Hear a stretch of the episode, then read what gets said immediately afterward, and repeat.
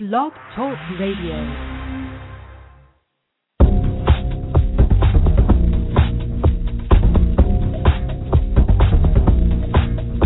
Welcome to World Footprints Radio, the show where we celebrate responsible travel, culture, and heritage. Featuring your hosts, Tanya and Ian Fitzpatrick. Now, World Footprints Radio. Join us as we travel along the award winning journalistic trails of the Crazy River, explore prehistoric spirit stones, and contemplate the end of the world in Maya 2012. Hello, everyone. Thank you for tuning in to World Footprints, the leading voice in socially responsible travel and lifestyle. We're your hosts, Tanya and Ian Fitzpatrick, and we encourage you to buckle up and prepare for a very exciting journey today. Despite escaping death in Mexico's Sierra Madre, author Richard Grant took off on another adventure in East Africa along what he calls the Crazy River. 330 mile long river that no one had ever gone down in a boat before and that the internet had barely heard of. It just it just struck me as strange that there was a kind of unexplored river in the 21st century. You know? Diane Beoff explores the enduring lessons of Western Europe's prehistoric monoliths, stone circles, and burial chambers, and the architectural essence of these archaeological treasures. They are basically the the um, architecture of of the the, the the spiritual side. We are assuming the spiritual side of um, Bronze Age and Stone Age a Neolithic, the New Stone Age. On December 21st, 2012, the end of the Maya calendar will come to pass. Some consider that this will be the end of the world, but author Joshua Berman provides another perspective in his guidebook, Maya 2012. Well, what I tell people when they say what's going to happen you know, on December 21st or, or in the year 2012, uh, the best answer that I found is it's already happening when you look around. And This is World Footprints with Ian and Tanya Fitzpatrick. Visit us and connect with us at worldfootprints.com. In his last book, the adventure classic God's Middle Finger, award winning travel writer Richard Grant narrowly escaped death in Mexico's lawless Sierra Madre. Nonetheless, Richard's curiosity and restlessness took him to Africa, where he set off on another adventure to find the source of the Nile River. In his newest book, Crazy River Exploration and Folly in East Africa, Richard writes that he had trained and prepared for a physical adventure in the wilderness, but his biggest challenges were intellectual. Richard, you faced some um, intellectual challenges, I would say, in the Sierra Madre. How different were the intellectual challenges you faced there versus those in Africa? Well, I guess sort of linguistic. I mean, my Spanish was quite good in Mexico, um, and that really kind of makes everything a lot easier.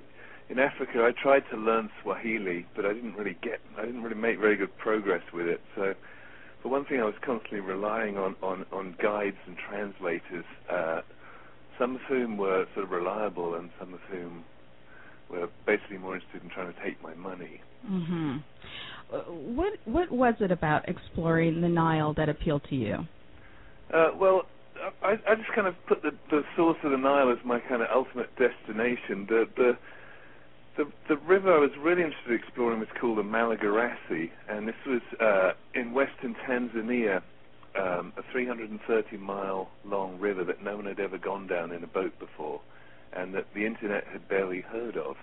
It just it just struck me as strange that there was a kind of unexplored river in the 21st century, and I thought, here's a gap in our knowledge that needs filling. Well, I mean, that begs the question then, you know, how did you actually prepare for this journey physically, mentally, and and logistically? You touched on language, but I'm thinking travel logistics. Yeah, I mean, it was really, really difficult. I mean, we're just, you know, we live in an information age where you used to be able to sort of Google up information about the places that we go, but there was nothing on this river. We didn't know if we were going to be able to get food along, you know, we were going to buy food. We didn't know what language people were speaking along the banks of the river. We didn't know what the security situation was because no one had gone in there and brought back a report and circulated it. So in that sense, you know, exploration is kind of a, I use that term in, in quotes, but this, going somewhere where you've just got no idea, like what's what's around the bend, you know, it really is kind of what exploration amounts to, kind of living on your wits. Hmm. Did you know going into an unknown situation, as you mentioned, but did you have any expectations really before embarking on this particular adventure? Um, yeah, I suppose my I'd, I'd kind of done a couple of river safaris in Africa where you're kind of met by experts and, and sort of whisked off to the river in, in, in land cruisers and there's a fantastic sort of tented camp waiting for you and you kind of feel like you're an invent you're on an adventure but you're actually sort of very insulated and, and, and very well taken care of. And I guess I was I was expecting to sort of have this kind of quite wonderful experience in the incomparable African wilds and uh, turned out to be sort of more men with guns than I was expecting. Um, also, the river, the river threw up a lot of a lot of challenges in the way of uh, waterfalls and swamps and uh, hippos and crocodiles, and particularly fevers and uh, other sorts of disease. Well, how did you? I mean, just kind of going back to some of the logistical preparations. How did you find tour guides? How did you vet them? Well, yeah, I mean, I, originally I, the the guy who told me that there was still this unexplored river in Africa, he was a, a, an expert kayaking guide, and I arranged my whole trip through him. And then, just as I was about to get on the plane to Africa, he dropped out, leaving me without a guide. And then I sort of, I managed to find another guy in in Dar es Salaam who's really a hunter, but he had some river experience, and I ended up going with him, and it was not ideal. Um, we didn't really complete the uh, the glorious first descent of the river that I was hoping for, but we we kind of went down more of it than anybody else. And uh, if anyone wants to go down that river now, uh, they can at least um, know what to brace themselves for. Mm-hmm. I mean, you traveled through several countries, and I'm going to ask you to, talk about those countries. But I'm curious, did this guide that you started with, did he take you throughout, or was he with you throughout your um, your journey? We we parted ways at Lake Tanganyika, which is where the this Malagarasi River uh, ends, and I went on by myself on the bus up through Burundi and Rwanda to the source of the Nile. And uh, yeah, I really, I mean, what what you see in the book is that I sort of began with these kind of um, sort of geographical objectives. Where does this river, you know, where where is the source of these rivers? How do they fit together? And but really, what I became interested in was what was going on in contemporary East Africa, and I wound up spending a lot of time with with street gangs, with um, kind of uh, exploring the nightlife, and then ultimately um, interviewing the president of Rwanda. I got interested in the politics, and uh, I got interested in in how you put your society together after after these devastating um, civil wars and genocides that have happened in that part of Africa. So, what was your impression of the president of Rwanda? Uh, highly intelligent. I don't think I've ever sat across a table with somebody whose intelligence has seemed so keen. Uh, also, slightly intimidating. He's he's been uh, he's been very ruthless with his opponents um, in the media and politically, um, but he's also rebuilt that country from a kind of genocidal ground zero into a, a safe, clean, prosperous country with every child has access to the internet. Hmm. Um, it's basically sort of a, an African success story, Rwanda at this point. Although it has a, a kind of dark undercurrent, it's by no means a, a democracy. It's a it's a kind of a hard-fisted dictatorship Mm-hmm. Would you say though that Rwanda and maybe you know some of the other countries you travel through are they feasible uh, tourism uh, destinations at this at this point in their history? Uh, I think Rwanda. I mean, the, the the gorilla tourism is going is is going fantastically well there. Gorilla numbers are increasing. It's generating a lot of money for Rwanda. Um, I, I unfortunately had run out of money by the time I, I, I got near the gorillas. I think it cost a thousand dollars to go up and see them, and I was my money belts are very low by that stage. But everyone says it's just a fantastic experience to get get close to these mountain gorillas, and I, I fully intend to go back and, and do it once my funds have replenished themselves. um, so, so you traveled through Rwanda. What were some of the other countries that you visited? I went through Burundi, which was at that time, uh, and probably still is, one of the poorest, most corrupt countries in the world, and it had just come through this terrible ethnic civil war. Um, kind of as bad as as bad as things get on this planet in some ways, but um, there was sort of tremendous hope and, and resilience amongst this traumatized population, and everyone was kind of really, uh, really focused on, on, on rebuilding and making things better. I found it sort of weirdly inspiring to be there. I was kind of apprehensive about going there, but ended up staying quite a long time and feeling sort of oddly, oddly inspired by the resilience of the human spirit there. Mm. And besides the um, the president of Rwanda, were there um, who were some of the other memorable people that you met along the way? Um, well, when I started out, I started out my journey in Zanzibar, and I, I fell in with this golf pro on the skids who'd who'd kind of fallen fallen off the PGA European Tour and, and wound, wound up sort of drinking a lot in Zanzibar. He was definitely a memorable character. He uh, he became my guide to the sort of nightclubs and uh, dive bars of Zanzibar, and uh, he's actually a great guide. He knew all the prostitutes and professional thieves and musicians and junkies, and that's that was a, yeah. There was a lot of detours on this journey, um, but he was a memorable character. Uh, I guess I guess Gustav the crocodile was a memor- memorable character as a, a crocodile that's reputed to have eaten 300 people, including the Russian ambassador's wife in Burundi. Good I grief! spent time on his trail. is is he an, an urban myth or is he a real creature? No, he he he he definitely exists. Uh, there's good video footage of him. Um, and there's a Frenchman there that's been tracking Gustav the crocodile for years. Uh, but the Frenchman says that it is a myth about the Russian ambassador's wife that the woman that he ate was just a just a mid-level diplomat. She was not married to the ambassador. She was just a mid-level Russian diplomat. Oh my goodness! Who happened to be taking a little dip in the shallows of Lake Tanganyika one evening, and Gustav came in and took her. Oh dear. Oh well, uh, that, I guess that's not very comforting to me, um, whether she was a Russian ambassador's wife or not. Uh, well, exactly, but I think I really, I really believe in caution around uh, man-eating crocodiles. It's like there's no way I would wade in that lake. but you see people swimming in there, calling in their kids. Come on, it's a nice sunny day. We go for a swim. Gustav won't get us. We have a protective charm from the witch doctor. Oh dear. It's. I found it. Yeah, it was difficult to understand for me. Now, you mentioned that you traveled um, part of your journey solo. What were some of your safety concerns? I'm sure you had to had some, and, and how did you address those on your journey? My safety concerns were many. Yeah.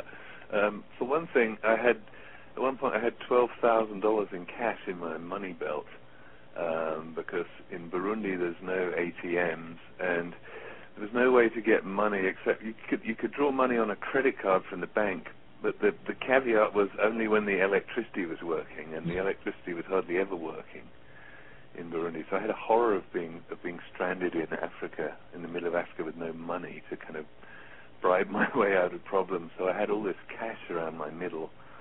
Um, and yeah, just sort of traveling on your own uh, as a as a as a white person um, where the tourists don't go, you do feel like a target. Mm-hmm. Um, but uh, nobody nobody robbed me. I had a couple of close calls, and um, I kind of uh, as soon as I got to a place, I just I just concentrated on kind of making friends really. And you're walking down that street with uh, you know an African guy that everybody knows, then you're no longer a target. I guess disease was the other problem. I had a persistent fever Ooh. um, that I was never quite sure what it was, and it would sort of come and go and lay me out for a few days. And and uh, I went to a clinic to try and get it diagnosed, but everyone at the clinic looked so much sicker than I was that I kind of ran out of there holding my breath. Uh-huh. Figured whatever I had was better than what they had. Uh, but you had your all your vaccinations and what have you before you left. Yeah, I was. I, I, I had all my vaccinations. I, I was taking uh, Malarone against malaria. So in theory, the fever that I had wasn't malaria, but there's so many other fevers that one can catch in in uh, sort of East Central Africa.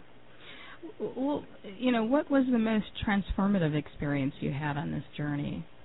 Well, just just to give you a sort of straightforward example, is so we, we we took a bottle of whiskey down this river, and when we finished the bottle of whiskey, I was about to throw away the empty whiskey bottle, and uh, one of my African companions on the raft said, said, "Oh, don't throw that away. Look, see that woman over there making palm oil? Why don't you go and give her that empty whiskey bottle?" So I went over there, feeling kind of embarrassed to be offering this woman my trash, and and sure enough, she was she was kind of absolutely delighted Mm. And it was kind of like the most substantial possession that she had in her hut was now this empty whiskey bottle. And you kind of start to think about all those empty whiskey bottles you've thrown away during your life, and uh, you know the world shifts shifts a little inside your head. How difficult is it to to transition back to life at home when you've had such a cultural immersion experience abroad?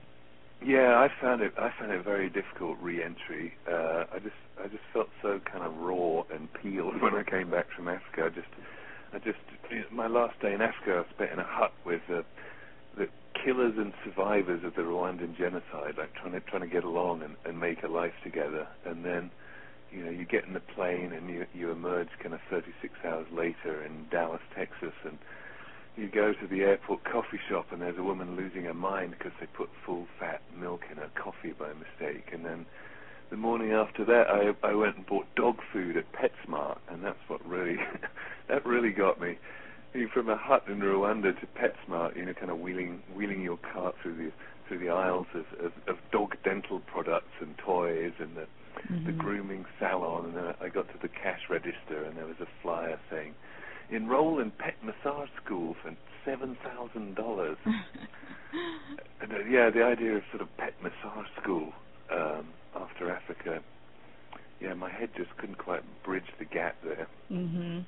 It, it kind of you know brings to question what what are the priorities you know you have people suffering from hunger and disease as you witnessed um, to uh, overindulgence uh, to some extent here. Yeah, I think if if people don't have real problems like like war and genocide and hunger and disease, you know, they they, they come up with kind of uh, their own problems and anxiety to sort of sort of fill that space in the in the, in the human brain that's reserved for dealing with problems. We we kind of invent problems to to, to fill the gap left by the real ones that we've solved.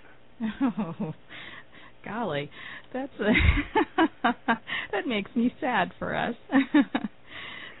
we can't help it, you know. It's like we're, we're just we're, we're just we're just mammals, you know. It's like you know, dogs can't help being dogs either. I read somewhere where you said actually that finding the source of the Nile is um, really a source of folly. What, what do you mean by that? And well, the source of the Nile for for 4,000 years, Europeans have, have, have, have had this sort of obsessive fascination with the source of the Nile. The ancient Greeks thought it was the source of civilization itself because these Nile waters came sort of rushing through the desert into Egypt every year. Where did they come from? But you know, they nourished the first civilization. During the 19th century, there were these British explorers that staged these kind of ghastly, sort of disease-racked, kind of death-plagued expeditions looking for the source of the Nile. And wasn't actually discovered till uh, I think 2006 or 2007. So I, I went up there to have a look at it, and of course, it was just a sort of a, a, a gigantic anticlimax and a, a kind of symbol of folly, because all the source of the Nile is is just a sort of muddy little hole with a, a dribble of water coming out of it on a kind of uh, on a mountainside in Rwanda, and um, yeah, it just it just seemed to symbolize this this folly of Europeans kind of trying to unlock the geographical mysteries of the Nile River. but you you you accomplished what you set out to do, and yeah, I, I, I I accomplished that. Was, it was it was kind of like the only goal that, that that I set out with that I really achieved, and it was the only real anticlimax of the whole journey, uh, which you know just kind of made me laugh ultimately. But at, at my own folly and the folly of others. but it was a wonderful. It sounds like a wonderful trip, none, nonetheless. Um, where, where are you off to next, Richard? Uh, I've just got back from Madagascar, um, so I'm, I'm right now. I'm just writing a magazine story about Madagascar, which I found uh, a sort of a, a, wonderful country and a, and, a, and a sad country in equal measure. Um, mm. Wonderful people uh, doing terrible things to their own forests. Oh goodness. Well, we we we look forward to uh, those insights, and I certainly want to invite you back uh, to talk about your other book, um, God's Middle Finger. It's such a provocative title, and I'm really interested to uh, uh, to hear the background uh, for that book. But uh, we do have a link to Crazy River and God's Middle Finger on this radio show page, as well as Richard's guest profile page. Richard Grant, author of Crazy River Exploration and Folly in East Africa. Thank you so much for joining us today. All right, thank you for having me. Coming up, award winning author Diane Beoff captures the lessons, history, and spiritual strengths of historic spirit stones. The um, architecture of, of the, the, the, the, spiritual side, we are assuming the spiritual side of um, Bronze Age and Stone Age a Neolithic, the New Stone Age. Next as World Footprints Radio continues. Hi, this is Keenan Joyner. Welcome to New Orleans. We're here with the World Footprints people, and they are the best people in the world.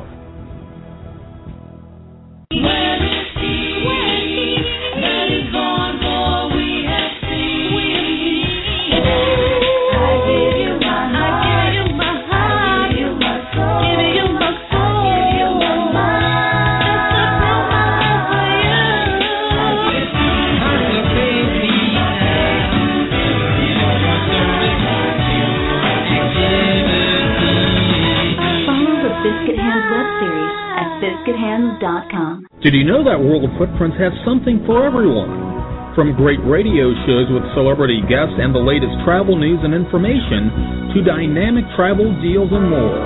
Make WorldFootprints.com your first stop. Also, don't forget to visit the travel marketplace for sales on travel essentials and services.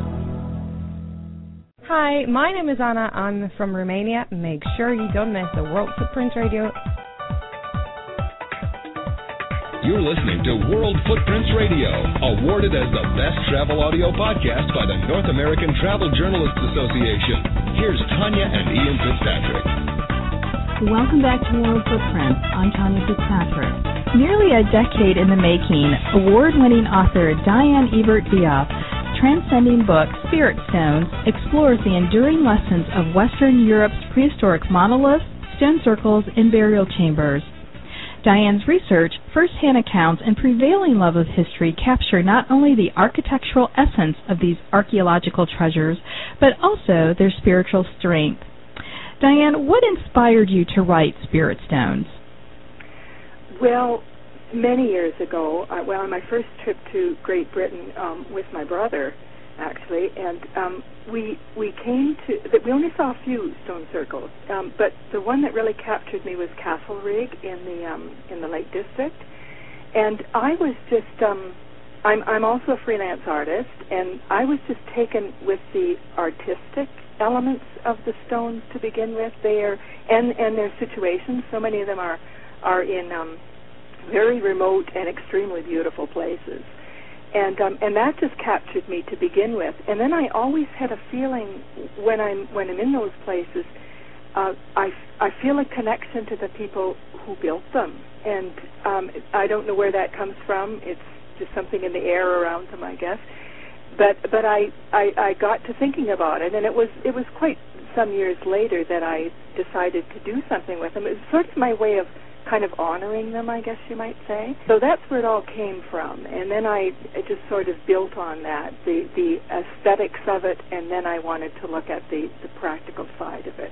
What are spirit stones exactly, and and how are some of these uh, relics created? The spirit stones is actually a name that that I have kind of given to them. I don't think they were called that in their time but they are they are basically the the um, architecture of of the the, the the spiritual side, we are assuming the spiritual side of um, Bronze Age and Stone Age, a Neolithic, the New Stone Age people, and those are the people who raised them up. And we don't really know, we can't really know what their you know, and definitively what they were used for. But we have a lot of um, hints, and that's what I talk about in the book. And that's that's where I where I go with it, bringing in um, what people have theorized over the years, what these stones were used for, and um, but we do know that they were built um, by Neolithic and Bronze Age people. Now, this book took 10 years for you to write, and it, it clearly is a labor of love. But how did you keep the passion for spirit stones alive during that, that time? I'm kind of an avid traveler, and, and I'm I'm over there in that particular area, the, the the areas that are covered by this book. I'm over there quite often, and whenever I'm over there, I track down a new a new stone, a new stone circle, a new um, monolith, a new uh, stone avenue, um, whatever. And fortunately, my friends that I'm visiting over there, they know about this. So over there, they're always looking up things for me and say, "Well, tonight, today, Diane, we're going out to so and so." So that's it's been an accumulative thing. Over, over there years being where? There. Where where exact where exactly is over there? Oh, um, in uh, Great Britain, Okay. um, uh, England, Scotland, Wales, um, uh, Ireland. Uh, although I, unfortunately I have not been to the to the north, but the Republic of Ireland and um, and Brittany. Those are the areas that are that I focus on in the book, and and I do um, get over there, particularly to the British Isles, quite often. And um, so it's an accumulative thing. Whenever I'm whenever I was over there, I would get another, you know, ha- have another experience at at one of these places, and and sort of add it into the mix and when I decided to do the book, I just I keep a journal anyway. I've kept a journal since I was like 18, and and all of that's written in there. So I went back in there and and uh, looked at my because a lot of times when you when you look back at something without having it written down, you lose that the initial feeling of what you saw, the the um, physically what you saw, and and emotionally how you felt. So it's in my journals, and so I just culled it all out and added to it as I went along. You mentioned that uh, the time period that you focused on was Bronze Age, uh, Neolithic uh, time period. How did you conduct your research? Mostly with, um, I, I do a lot of research in the library. Once I broke down the book into how how I wanted to approach it, and the first part is what I call fact, which is the, the uh, what we know about the people who built them, the the specific things that they built, how they built their tombs, what they built them of, and and so forth. That a lot of that work was um, was done in the library. You know, looking up uh, these these different kinds of, of tombs, and online there's there's a lot of good stuff online about stones these days. Getting into the the part that I call fancy, which is, uh, and you ha- I had to call that down because there are just endless uh, theories about what what how these stones were used among the people who built them, by the people who built them. And uh, so I, I narrowed that down in some way, and then I, I broke that into different sections. Like there's a section called Heaven and Earth in which I cover the sun and the moon because there, some of the stones are were obviously used in some way to um, to approach the sun.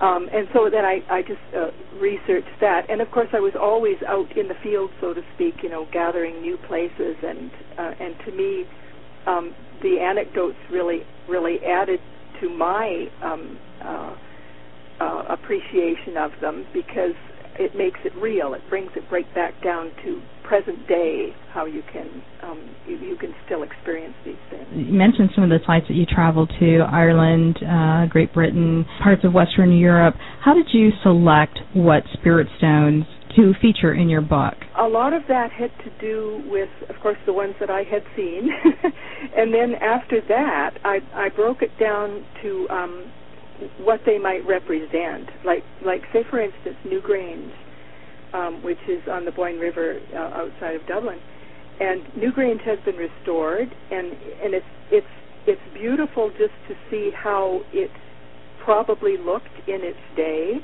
and that I could I could use that to to, to demonstrate. Uh, there's a there's a, a, a white uh, white um, quartz wall that was on Newgrange, and that demonstrated the fact that these tombs, a lot of big tombs from the from the uh, Neolithic, were were meant to be seen from far away, and Newgrange is the perfect example of that because you you can see it because of this this beautiful quartz wall that's at the front Mhm. and things like that. And Gavrinis in, um, in uh, in Brittany has absolutely gorgeous um, carved stones along the entranceway, and that sort of was a was a good thing to bring into the book to show the the um, the artistic side of them, the the uh, what what these things meant. We don't know, but I theorize um, a, a bit in the book on that as well. So whatever was representing something that I was discussing in the book, I could I could bring in that way. I had loads of pictures, and it was very difficult to to to figure out who to leave out. I can imagine, and I understand that some of the relics are being desecrated, and what was being done, if anything, to preserve this history. And you touched on um, the restoration of of Newgrange. Are, is there a consciousness about the urgency, or is it an urgency to to maintain, to preserve these features? Unfortunately, I'm not sure that there is an, an urgency among the people who might be able to to realistically do something about it, which is usually um, you know um, government groups because that's how you're going to be able to separate them from from public access, so to so to speak. Like there was one, um, I believe it's the tomb of Saint Elvis of all things, and it's in Solva in Wales, and it had been marked off, and it was on farmland actually, and it had been marked off by a fence. You know, so somebody was trying to do something for it. It's a beautiful place. It has it, the, some of the stones have fallen down, but it still has that beautiful artistic quality. But the but the fence had been broken down. People had been over there drinking beer, throwing their bottles Mm. around, and that sort of thing. And I, I I think that there are a lot of people who care about these places and and believe they should be preserved because they are part of our um, you know prehistoric so to speak legacy and and and and they they should just for the just for the aesthetic appreciation of them um and also for the, for the historical side. But unfortunately a lot of it does not get done. The other one that comes to mind is um it was uh oh I've, I've forgotten the name of the tomb but it was on the Pointe de la Torche in uh, the Bay of Audierne in in uh, Brittany. And there's a surfing school there. And they were the surfers were using that as their loo which was Oh. it was oh it was terrible it was terrible to see that. And i and i don't know um there are places where where people do care and they do get taken into um uh you know uh government care and then they are they are looked out for. But they don't nobody has enough money especially these days to to post guards on these places. So people can break into them anyway and do do things It's just a pity that there's not a national registry that you, you know Yes. that protects them. yeah Um, yeah that makes me sad. Uh, you know, you talked about in your book that you uh, one of your focuses was to unravel a mystery of West Western Europe's prehistoric monuments. What mystery did you unravel? what I was looking for was to study what the what people may have used these these um, constructs for, and I think um, the process of doing that, um, seeing that they that there was maybe an uh, an astronomical component, there was a um, uh, respecting the dead and all of that. These components, those being parts of it, you could you could bring that into present day living. So you're uh, by unraveling what what people quite likely did and how they approached these places, we could take that and and bring it into our current life. And I think I think that allows people to appreciate um, other cultures more, to have a tolerance for other cultures, because these people were not Christians, they weren't Muslims, they weren't any of the religious um, that we have today, but they had a very valid way of approaching divinity that was just as valid as as anyone else's, and I think that adds to the um, to tolerance today, it's Mhm. a tolerance and appreciation of other people, and kind of the oneness of life and the wonder and the oneness of life. Well, that um, brings me to you know another question is just a, a comparison between uh, the society civilization back then versus you know our society today. Are there any lessons that we've learned from the past? Are there any traits that we should actually embrace um, from from the past? Well, I, I think that goes back to your the the question that before that. It, it, it's the same thing. It's if you if you have an appreciation of of some other way of living, it expands how you feel about um, the wonder of life, so to speak, and and appreciation of all the the beauty and the bounty in the world, d- d- despite you know the, the horrible things that go on in our world. And and these days we hear more ab- about them because we have so much uh, media to throwing things at us. But things like um, uh, say even meditating on on different attributes of stone, the longevity and the endurance, the the um, psychological, physical effects of, of color on us. All of those things are, are lessons that can be brought in from the stones because the people who raised those stones, if you look at them, they raised them thinking about about using color. They would they would maybe use a granite, a gray granite, and then they would have a, a recumbent stone and maybe a, a red sandstone.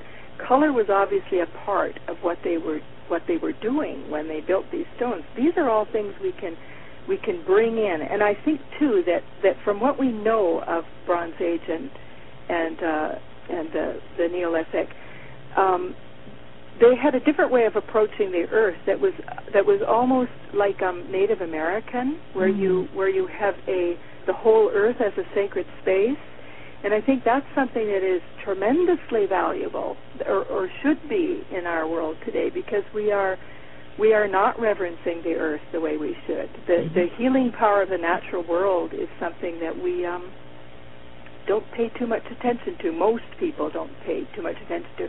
If we can if we can bring that um, to the fore with looking at these stones, seeing how other people dealt with the world, there's something to be gained from that. Um, Oh, sorry. Now, is that what you mean? Uh, you talk about spiritual fitness throughout the book. Is yes. that does that touch on um, what you mean by spiritual fitness?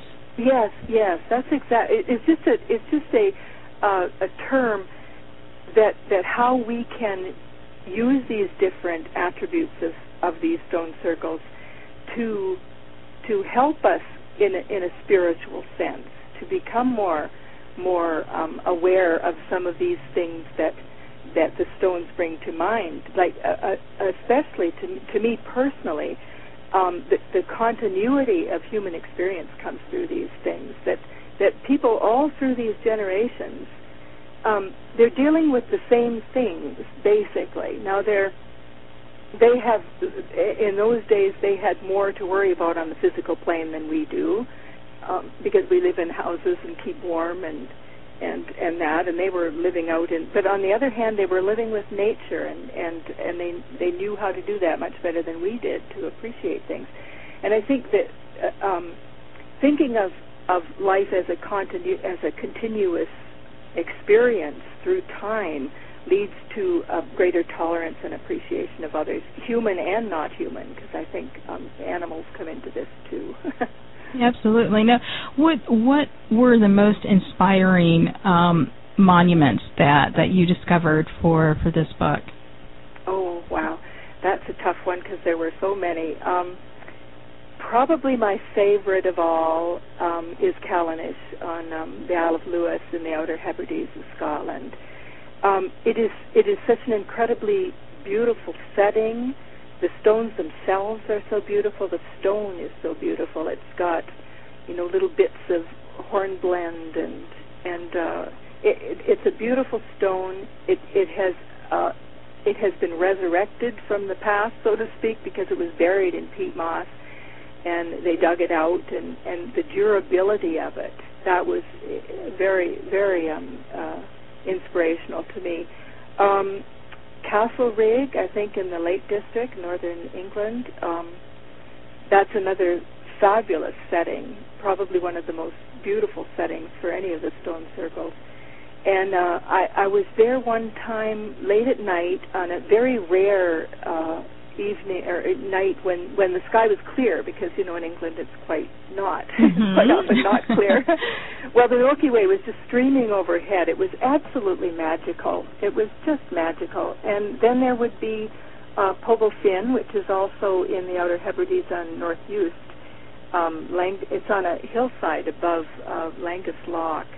And um, as Dan and I, I was traveling with my husband at that time, we were going through the the, the Outer Hebrides, the, the little string of islands that goes down there. And as we approached it, there was this herd of um, beautiful, re- small, reddish brown roe deer that were that were right above silhouetted on the horizon if you looked up there and we startled them and they ran off and that to me was just a a magical moment Mm-hmm. and I, I, I look on these I look on an inspiration or, uh, inspirational sort of um, adventure as the magic of things because I think um, we don't we don't see enough magic in the world. We don't look for it enough, and I think Mhm. magic is all around us. You know.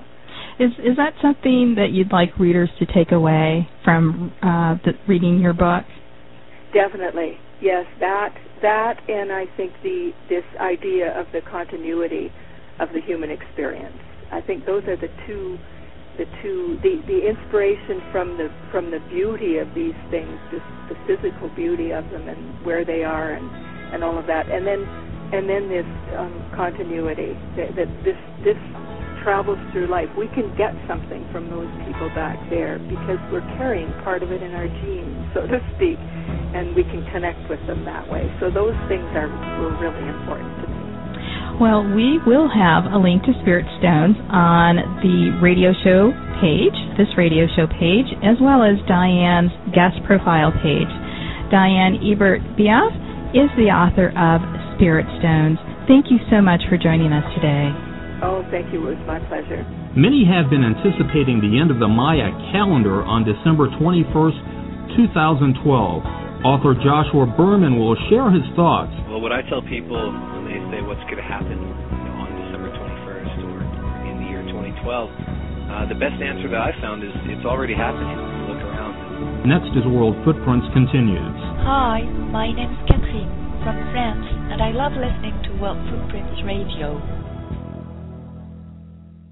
Opportunity is knocking. A viable money making business is waiting for you. Answer ATM Business Blueprint contains strategies and techniques necessary to explode your new ATM business. People use ATMs every hour of every day. All that activity generates passive, consistent income 24 7 with no employees or crushing overhead. You can't lose with immediate access to ATM Business Blueprint content and a 30 day 100% money back guarantee. Visit CashMachineProfits.com to order and for full details. What are you waiting for? Time is money. World Footprints Radio is an award winning broadcast and leader in socially conscious travel.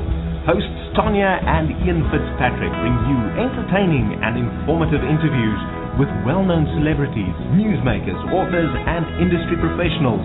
From environmental leaders like Bobby Kennedy Jr. and David Rockefeller Jr., to conservationists like actress Stefanie Powers and director Ken Burns. Tune in to hear travel journalism at its best. Visit unique places from around the world and stop by the worldfootprints.com website for comprehensive travel information, including special daily travel deals. Hi, this is James Kay from Los Angeles, California. And I just want to say I've traveled all over the world. But whenever I come back home, I always tune in to World Footprints Radio. And now, more of World Footprints Radio with your hosts, Tonya and Ian Fitzpatrick. Welcome back to World Footprints. I'm Tonya Fitzpatrick. Joshua Berman has been traveling, living, teaching, and leading trips in Central America since 1998, the year the Peace Corps sent him to Nicaragua. During his two and a half years there, he heard tales about lost worlds and Maya pyramids. And another story he encountered is what the Maya have been anticipating the end of the long count a 5,125 year cycle of the Maya calendar, which will occur on December 21st, 2012. Some believe it will be a peaceful transition, while others warn it will be apocalyptic. Joshua has written a new guidebook called Maya 2012, published by Moon Travel Guides. So perhaps he can offer some insights into what will happen next year. Joshua, welcome. Thank you very much. You know, Hollywood has made a lot about uh, December 21st, 2012. And of course, the apocalyptic angle is one that the industry is promoting because sensationalization, drama sells. Uh, however, your new book came around because of a Christmas party in Belize, and, and not necessarily because of the, uh, the the dramatic speculation that's going on. So there really has to be an interesting story behind this book. Do tell. There definitely is. Uh, when when talking about about the Maya, um, it's it's very easy to lose sight of the Maya themselves and to lose their voice themselves. And that movie that came out in 2009 was kind of a big trigger that kind of launched this discussion of 2012 kind of out of the hands of the Maya and, and into the rest of the world, where many interesting theories abound. But what happened at this Christmas party, and it was it was up in western Belize, in the highlands of Belize, and I was updating my book Moon Belize, uh, working on the ninth edition of that book, which meant that I was traveling to each of these jungle lodges along the banks of the Macal River, and and the western Belize is one of the prime uh, spots for the Maya, uh, both living Maya villages and also the ancient ruins. And I was at a party of, at the lodge at Chaa Creek, and I asked the owner, Lucy Fleming, I said, "What are you planning for 2012?" Uh, and this was this was about a year ago. And she started telling me that they're going to reenact an ancient Maya village. The guests are going to wear Maya garb. They're going to have uh, Maya astrologers and astronomers on hand. They're going to erect a stela, you know, a big stone slab with everybody's name on it. They're going to do ceremonies um, they're going to take it, uh, use it as an excuse, really, to kind of um, celebrate Maya culture. And I thought, well, if she's doing that, she's planning this this far in advance. I wonder who else is, is planning uh, similarly creative celebrations. And I started asking around, and this was last winter. And sure enough, I, I found that there there was enough being planned uh, to warrant a book that focused on the travel aspect of 2012. Mhm. And you know, your book Maya 2012, which is published by Moon Travel Guides as I mentioned, is not really your typical travel guidebook. Uh, what what distinguishes it from I've others? Been writing, I've been writing guidebooks uh, since 2001 is when I wrote the first comprehensive guidebook to Nicaragua, and I have four titles. Uh, you're right, Moon Maya 2012 is unlike any guidebook I've ever written. It's probably unlike any guidebook that uh, your listeners have read. It allowed me to to really put a little bit more narrative travel in there. So each of the destination uh, chapters and the destinations, it kind of breaks down the Mundo Maya, the Maya world, into uh, how you would tackle that. If you wanted to go visit the Mundo Maya in 2012, uh, here's how you would do it. Here's where here's some of the bases that make sense. And uh, so so working on that, I, I definitely found that the that the Maya lost my train of thought. You were asking me about what distinguishes your guidebook from the um, from others? Yeah. Okay, finding that uh, it, it was it was we're celebrating a cultural region uh, and celebrating a a space of time, the year 2012, and what's happening there. Mm-hmm. So my publisher really, my editor really, really encouraged me to kind of use this as a, as a way to, uh, yeah, to do something a little different. So we included a lot of regional things, a lot of nitty gritty too about how to go around, but also some of these narrative uh, travel passages. And then also I interviewed some of the top 2012 thinkers uh, in the world. Some I'm not I'm not an archaeologist or an anthropologist or a Mayanist in any sense. I'm I'm just a travel writer but I reached out to a lot of the top experts in these fields and I interviewed them about traveling in the Mundo Maya uh, as it related to their specific field, if they're a linguist or an epigrapher or an archaeologist. And, and is that so? Is that how you ended up um, identifying some of the entries in this book, and you know, uh, developing this book through these interviews with with experts? Absolutely, yeah. When I when I first started working on the book, I started reading up on it and kind of read the top books, and then I just contacted the authors of those books and and told them what I was doing. And there's hundreds of books out there. You go to any bookstore and you see 2012 titles, and they're scattered all over the place. Uh, but there were none about traveling there, about just the logistics, uh, and also the why, the what, and the and the how, and the and why you would go to the Mundo Maya in 2012. Mm-hmm. So during the course of your um, of your research, you know, you've lived in uh, Central America and throughout, um, you know, Latin countries for for a number of years. was there anything that you uncovered that really surprised you, or even caused you um, concerns based on you know some of the the theories out there? Um, when we're talking about we're trying to keep it just you know centered on the Maya, uh, I, I wasn't really surprised. I was definitely when you when you look at the Maya and you start, especially when you start reading up on it, and you realize that the the real facts, the real history, uh, and the real understanding of their writing is way more fascinating than any of of these tangential theories that are spinning out there. And there are there are funny ones. There's one. I mean, there's there's a group of people gathering in a town, a village in France right now, and they believe that they're the chosen people to be beamed up by extraterrestrials on December 21st, 2012. This is in the mountains in France. Are, you've got these are serious? Think of the this is serious? Oh, okay. a New York Times article on this a few months ago. Uh, there's a, there's a theories that there will be uh, magnetic flares from the sun or asteroids or planet X or lost city of Atlantis will rise. Uh, it was pretty easy to kind of uh, ignore that and stick to, to more the facts and talk to the archaeologists and find out what what really is happening, what's what and what why is this significant. Mhm.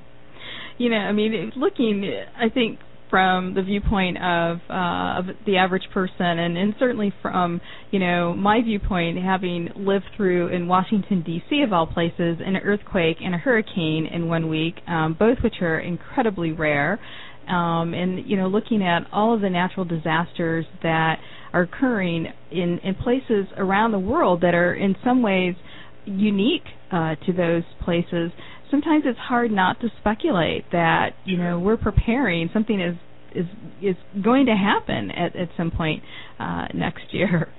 Um, yeah. Well, what I tell people when they say what's going to happen, you know, on December 21st or or in the year 2012, uh, the best answer that I found is it's already happening. When you look around and uh, you know you hear Rigoberta Menchú, one of the top Maya leaders in the world, a Nobel Peace Laureate, uh, says in a film about 2012 that we're in this 40-year period of chaos, and and we will come out, you know, more enlightened beings, hopefully. Uh, but it's a it's a chance for ancient and modern wisdoms to unite, and East and West to unite, and to kind of enter this a, a new epoch together. And there, so that is a really there is really positive ways mm-hmm. to look at it.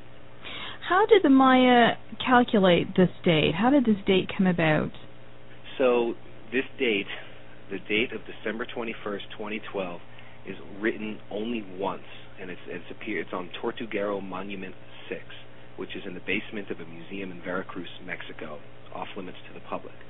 Uh, but it is scientists definitely agree that is the date they wrote down, and it is the end of this 5,000 year period. Now, the Maya created this during the Classic period, uh, a few hundred years after Christ, they kind of projected backward in time and forward in time to create this 5,000 year count, on top of which they laid their history and they wrote down the rising of kings and battles and wars and births and dynasties were, were all written on their on their um, stelae and, and the stone carvings in the temples.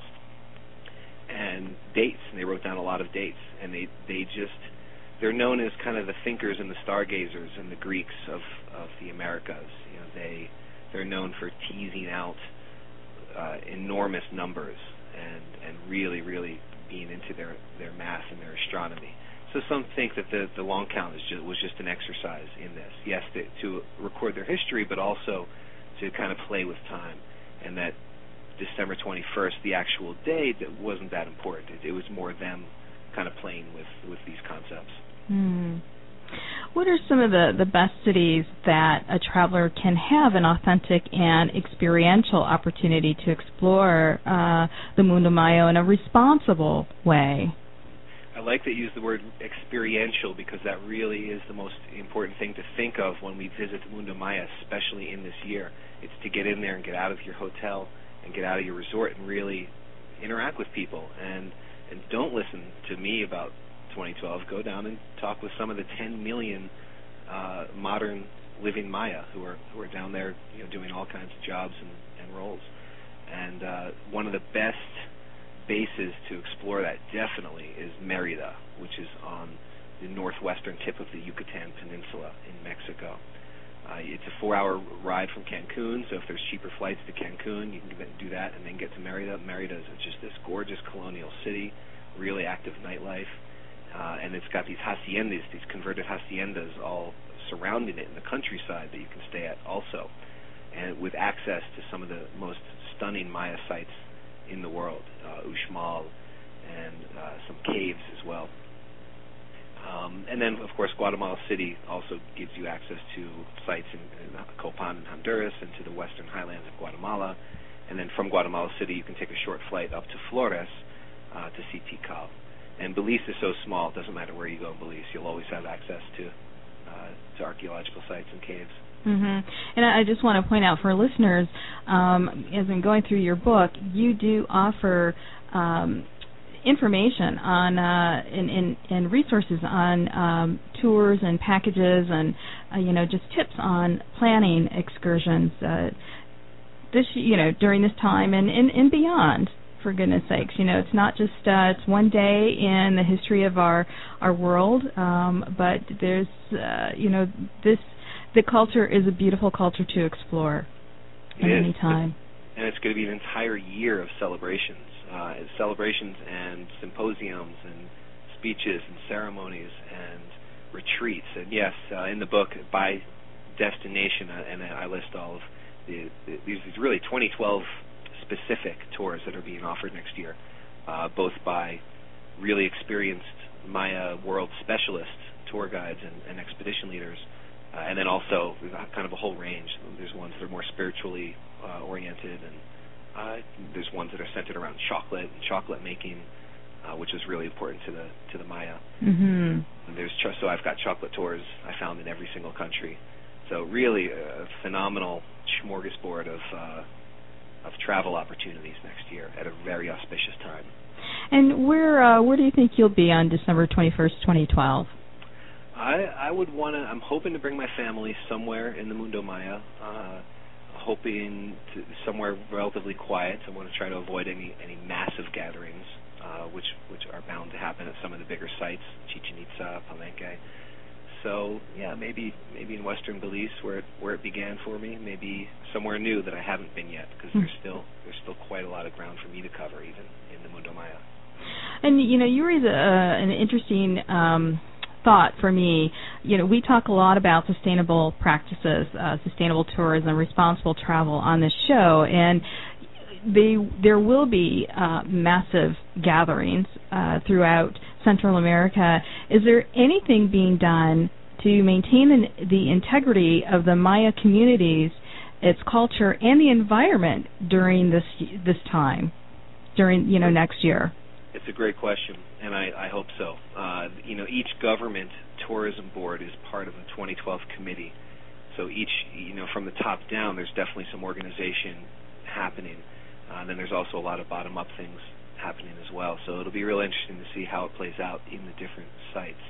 And it, that was an easy thing to focus on for me. You know, that's that's I, I started out, like you said, as a Peace Corps volunteer and have done a lot of volunteering abroad and leading trips and that's that's actually what has gotten me around the Mundo Maya is leading a lot of a lot of these delegations and uh, alternative break trips. Uh, so there are those opportunities. You know, you, you have to seek them sometimes. Um, and I, I try to list as many as I could. But you, you really are out there and you're in a village. Maybe it's a homestay even, and you're staying with people and just talking to them. Indeed, and we'd certainly have to have you back on the show again to talk about your Peace Corps uh, experiences because that uh, that's a dream that I let go of, and uh, and so I always uh, welcome the opportunity to uh, learn from and, and, and live vicariously through uh, Peace Corps, former Peace Corps volunteers. But thank you so much, uh, Joshua Berman, author of Maya 2012, published by Moon Travel Guide. Thank you so much for joining us today. Thank you so much for joining us today. If you want more World Footprints Radio, including our World Footprints Travel Report, which provides the latest breaking travel news, visit us at worldfootprints.com. While there, make sure you subscribe to our newsletter or follow us on Facebook and Twitter to receive updates about travel news, contests, and prize giveaways. We're Tonya and Ian Fitzpatrick, and we'll see you on the air again next week. Until then, we wish you blue skies and purposeful travel that leaves positive footprints one step at a time. Hi, guys. My name is Sandy Best, the Sandy Best from Lake Louise. Where's Lake Louise? It's in Alberta. Alberta's in Canada. Banff National Park. Natural beauty. The only place you should go with is World Footprints Radio. They spend their time looking at those special places that are not tourist traps, there are not thousands of people. For the best on the planet, go with World Footprints Radio. World Footprints Radio is a presentation of Travel and On Media Productions, LLC. All rights reserved.